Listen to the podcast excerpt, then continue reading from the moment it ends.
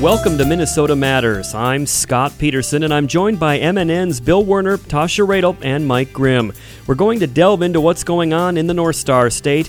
If it matters in Minnesota, we've got it covered. This week, a fentanyl surge in Minnesota. The Dayton's Mummy Monkey is heading to the Science Museum and an attempt to break a record on the Mississippi River. But first, the Minnesota legislature is in its final push this weekend to finish the 2018 session, with Sunday's midnight deadline looming. MNN's Bill Werner joins us. Bill, they still have a lot left to do. That is for sure, Scott. I want to give folks a general idea of the big issues in this final weekend of the legislative session, but everybody please realize that things are moving very fast and evolving very quickly. I suspect most people just want to know when they're going to get her done. But if you are one of those like me who wants the absolute latest, be sure that you check your reputable and reliable news sources, which we hope include Minnesota News Network. The final round of the legislative session started Thursday morning. Say one, two, three, veto. How's that? One, two, three. Veto! Governor Mark Dayton vetoed Republicans' tax cut bill, surrounded by students at an elementary school in St. Paul. I'm vetoing the bill because they have not met the um, condition I set, which is to uh, include the uh, emergency school aid, and also because it's a bill that's skewed toward the rich. You see all these children here, their futures depend on getting quality education. They depend on the great teachers, social workers, and other support people who are dedicated their advancement and, and to have the quality of education that their whole futures depend on. And instead of that, this bill gives cake to the rich and big corporations and crumbs to people who need it. Senate Tax Committee Chair Republican Roger Chamberlain responds 2.1 million taxpayers who get a tax cut. That's not a special interest. Farmers and estates and small businesses, so they can plan estates and not be killed by property taxes, that's not special interest. Jobs and opportunity for every citizen in the state, that's not special interest. We are we have also increased taxes on business here. We've come his way. We're not beholden to special interest. We're beholden to the citizens of this state. Our bill will provide relief for 99.8% of the filers. 82% will see re- reductions in savings, and 70% are under $80,000 AGI. Special interest is not uh, a cop and a nurse, a plumber and an office professional. So much for laying out the battle lines on the tax cut issue. As for Governor Dayton's demand of $138 million in emergency education funding, Republican leaders initially said it's too late in the session to consider it but they softened their stance as the week progressed. We're trying to figure out is there something that we can do to accommodate the governor? Uh, I don't know that we'll find a solution, but we're going to give it our best shot to try to do that. Senate Majority Leader Paul Gazelka on Wednesday afternoon and House Speaker Kurt Daudt said, Is it totally off the table? I don't know. That's up to the, the members, and we're going to have those conversations. But right now, it literally doesn't fit into the budget that we have. Well, by the time the governor had vetoed the tax bill on Thursday morning, sounds like you're willing to talk with him about some amount of ed funding. Um, what do you think might be might be doable, Mr. You know, Speaker? if we're gonna if we're gonna pass emergency education funding, we should actually pass it for the schools that are in an emergency situation and need it. The governor's plan gives money to every school, um, including the vast majority of them that don't have a, a budget problem right now. Um, so we really, uh, you know, and that's what the legislature does. We get our arms wrapped around what the problem is. We do that through public hearings uh, in a transparent setting where everyone can come in and testify and give their opinion on whether it's a good idea or not. Um, we want to make sure that we're using our tax dollars wisely. We certainly support our schools, we support our teachers. What we don't like is the governor trying to use our kids and our teachers as a political ploy uh, to try to get people at table for, for something that has never been vetted. Um, this is really a stunt on the governor's behalf, um, and what we want to do is sit down and figure out is there a way we can help the schools that have a real problem, um, and if that's necessary, we will be at the table. Um, but this is a bigger issue than just a broad, we're going to give a, a bunch of money to every school without a plan. So no Thank you. Thank you. Among all the issues still on lawmakers' plates as the legislative clock ticks down to Sunday at midnight, one big item is a bonding bill for state public works projects. Republicans' $825 million package passed the House on Monday with room to spare. But in the Senate, Secretary will close the roll. There being 34 ayes and 33 nays, the motion is not adopted. The bill, bill does fail. We talked with Senate Minority Leader Tom Bakk right after that vote. It's just too small. There's too many things not in it. It's not that there's bad stuff in it. It's just that there's too small. There were about 3.5 billion dollars of requests for this bill, and to think that you can winnow it down to 835 million is uh, this that dog's not going to hunt. What's the number that, that would be workable on GO if it's not 825 and presumably not one and a half billion? Well, where would it be? Well, there's a number somewhere between there, you know, and, and uh, you know we'll nego- we'll. Uh, I'm willing to split the baby with them uh, between 825 and or whatever ours was, 1.5 Are we whatever talking an even division like Solomon? just touching or just slightly below 1 billion, which is kind of that magic number around here. Would that would that work for, for your caucus? Uh, probably not. Uh, there's there probably are some ways to pass a bill under a billion if there are some other things in it that might have otherwise looked like general fund bonding. Senate Republicans bonding point man, Rochester Senator Dave Senjem says about that. I would just urge Senator Bakk to, you know, think about, you know, what what happened here today, and uh, and maybe there's some way to work with them uh, in some small, slight fashion. But I don't think in a pronounced way we're gonna we're gonna work with them. I mean, we've we've got uh, money limitations, frankly, and uh, but you know we got money in other bills that I think we intend to keep there, and so. I don't know. We may, perhaps we can inkle it up a little bit, but I, don't- I don't sense when they when they cross match uh, our bill 8025 with one at about 1.5 billion. Then we're not even close. If that's what they want, we might as well go home. It's exorbitant. It wouldn't pass. It wouldn't pass the House. Won't pass the Senate. I don't know why they played it. I guess they wanted to send a message. That's Senator Dave Senjem. So, Scott, we are to the point where we'll just have to wait and see what gets done and what doesn't get done by 11:59 and 59 seconds on Sunday night. And of course, we'll have the latest when it all goes down. Thank you, Bill. Minnesota Matters returns after this. Take a look under your bed. Find stuff under there? What about jobs? No? Now try your basement. There's a pair of overalls that overall you're not so into anymore.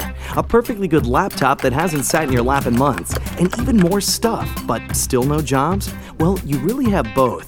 See, stuff is defined as household articles considered as a group. Sometimes this stuff is no longer needed. Wait, no longer needed? That can't be right. Because remember those jobs you were looking for? Those are really needed, and they're the stuff inside your stuff even inside that winter coat that moved with you to Phoenix. Our job is to unlock those jobs, and it starts when you donate your stuff to your local Goodwill. Here's how we do it. When you donate to Goodwill, we sell your stuff to provide job training for people right here in your community.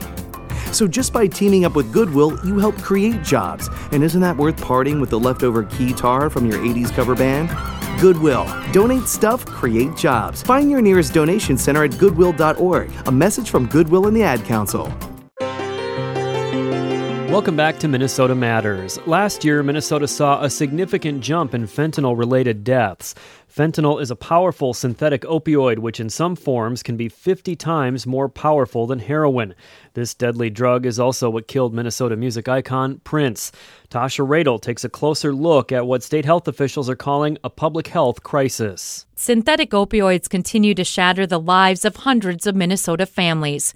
In 2017 alone, over 170 people died from synthetic opioids, a 74% increase from 2016.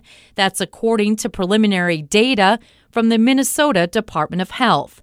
Of those 172 deaths, 156 had fentanyl listed as contributing to the death on the death certificate.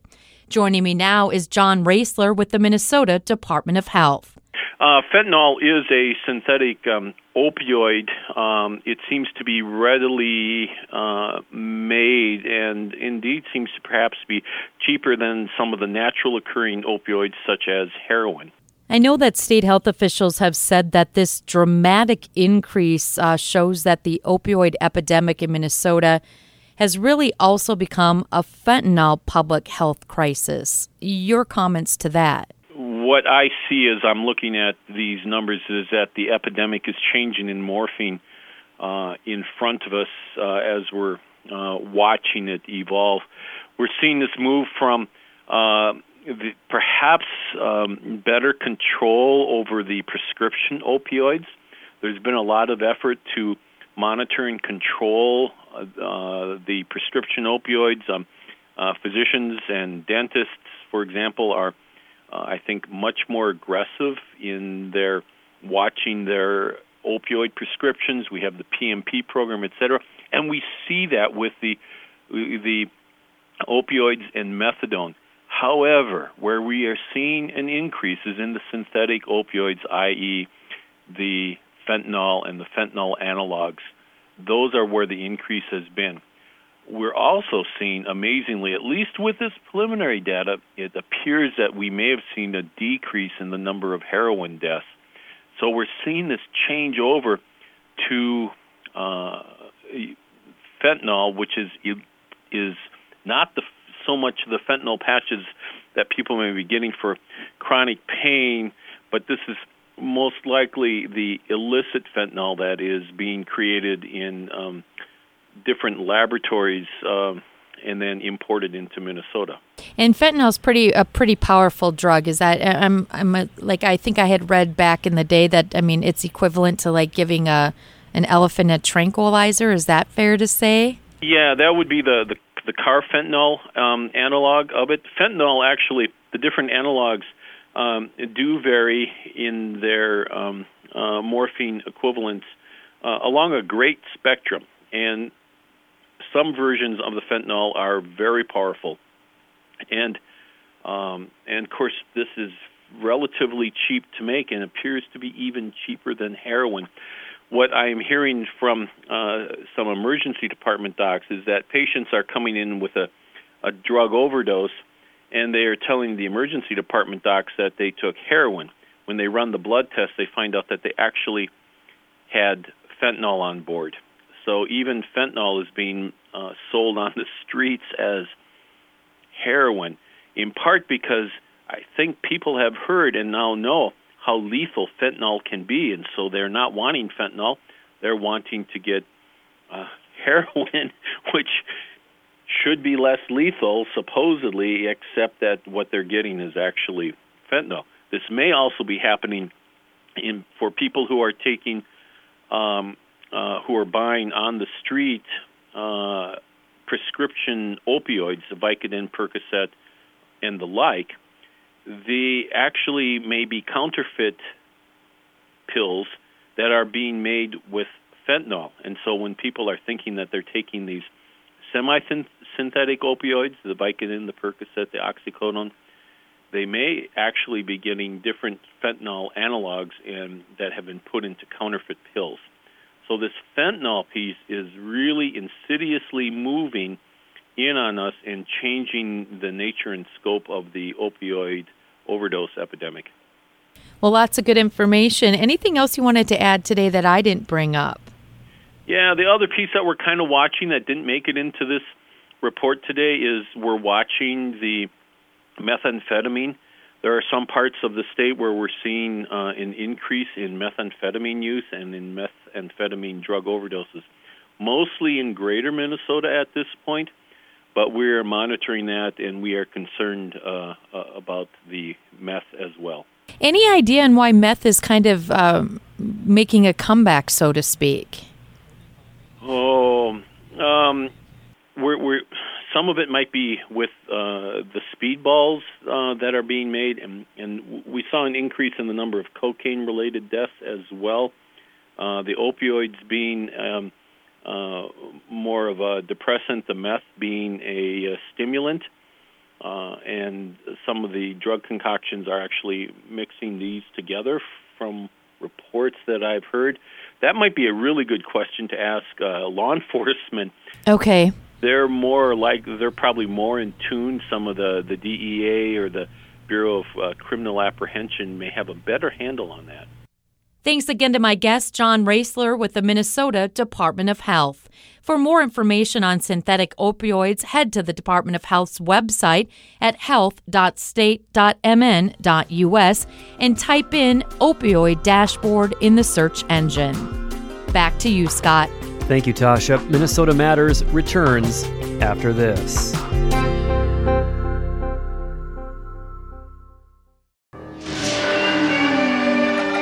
Welcome back to Minnesota Matters. Visitors will soon have a chance to see in person the monkey mummy that garnered so much attention earlier this year after it was found in the former Minneapolis Dayton's department store. It's going on display at the Science Museum of Minnesota, and I spoke with the museum's Kim Ramsden all about this monkey business and the mummy's long, strange trip from Dayton's to the Science Museum. Well, uh, the Dayton's project uh, team uh, after they had discovered uh, the monkey and uh, realized that there was a lot of curiosity uh, and interest in it, uh, they immediately started thinking of local museums as a place for it to go.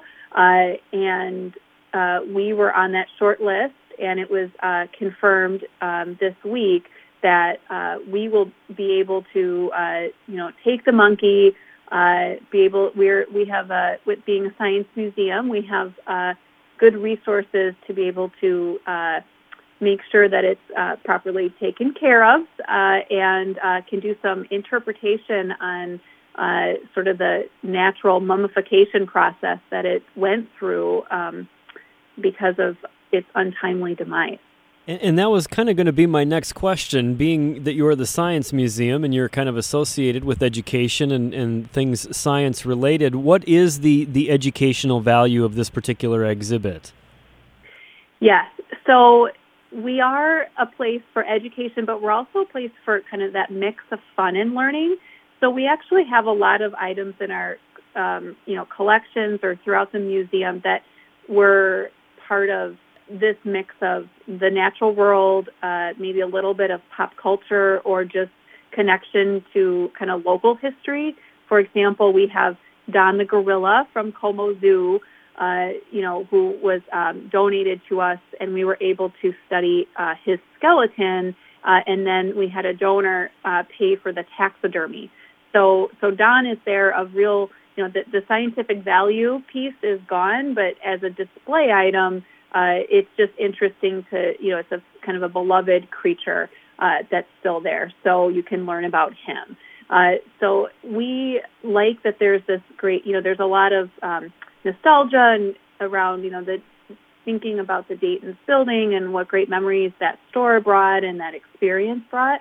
And so, and then the fact that there was a pet store at that time, and there's all these different theories about, you know, what had happened to it and how it got out, or how it, you know, so it, it, so there's just a lot of kind of public attention. So what we'll do is we'll be able to, you know, be a place. that's free. Uh, we have the, you know, capacity uh, but we also have the know-how to take care of it properly.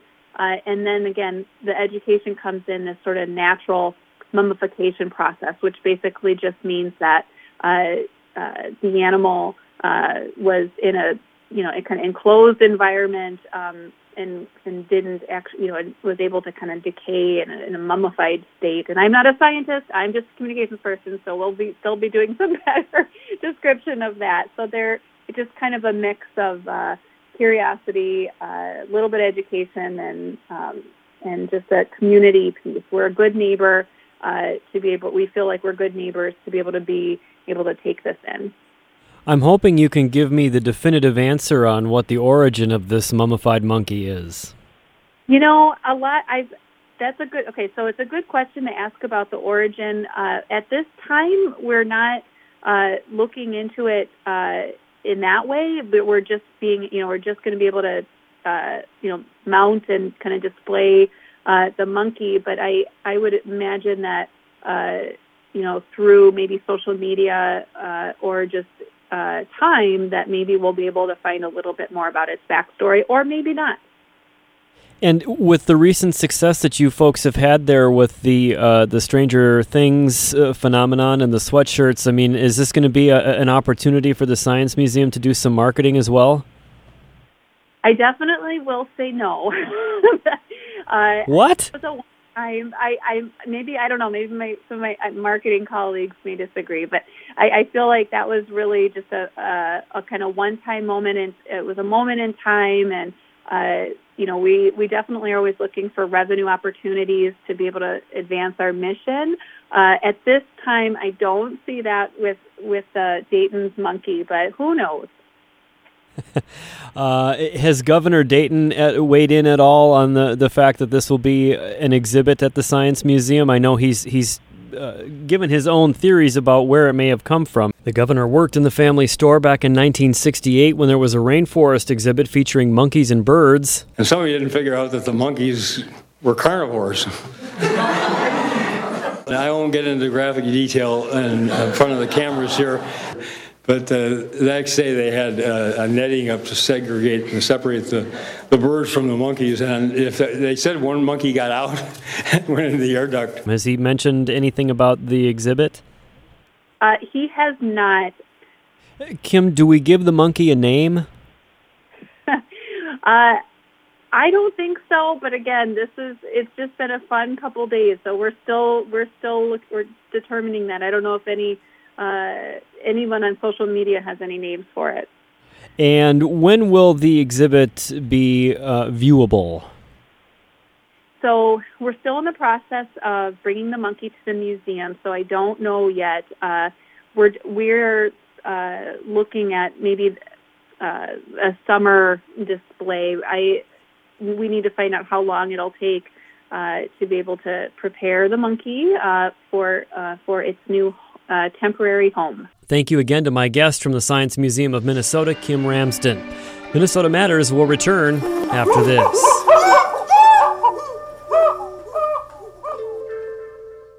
We asked kids what it took to be a dad. This is what they had to say. A father is always present. I mean, what father, what real father figure can you have if they're not there? In order to be a good dad, you need to love love your son. You need to put gas in your car so you don't break down in the middle of nowhere. And you need to make them breakfast. Yep.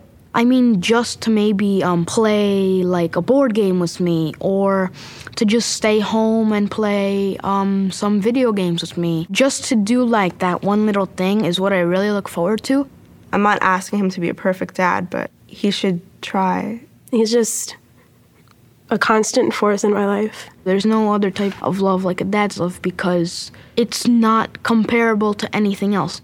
Take time to be a dad today. Call 877 4DAD 411 or visit fatherhood.gov. Brought to you by the U.S. Department of Health and Human Services and the Ad Council. Welcome back to Minnesota Matters. This week, three men from Florida are on the Mississippi River headed south trying to break the record for paddling the length of the waterway. J.W. Cox talked with one river expert about the journey and why we're still drawn to the historic waterway.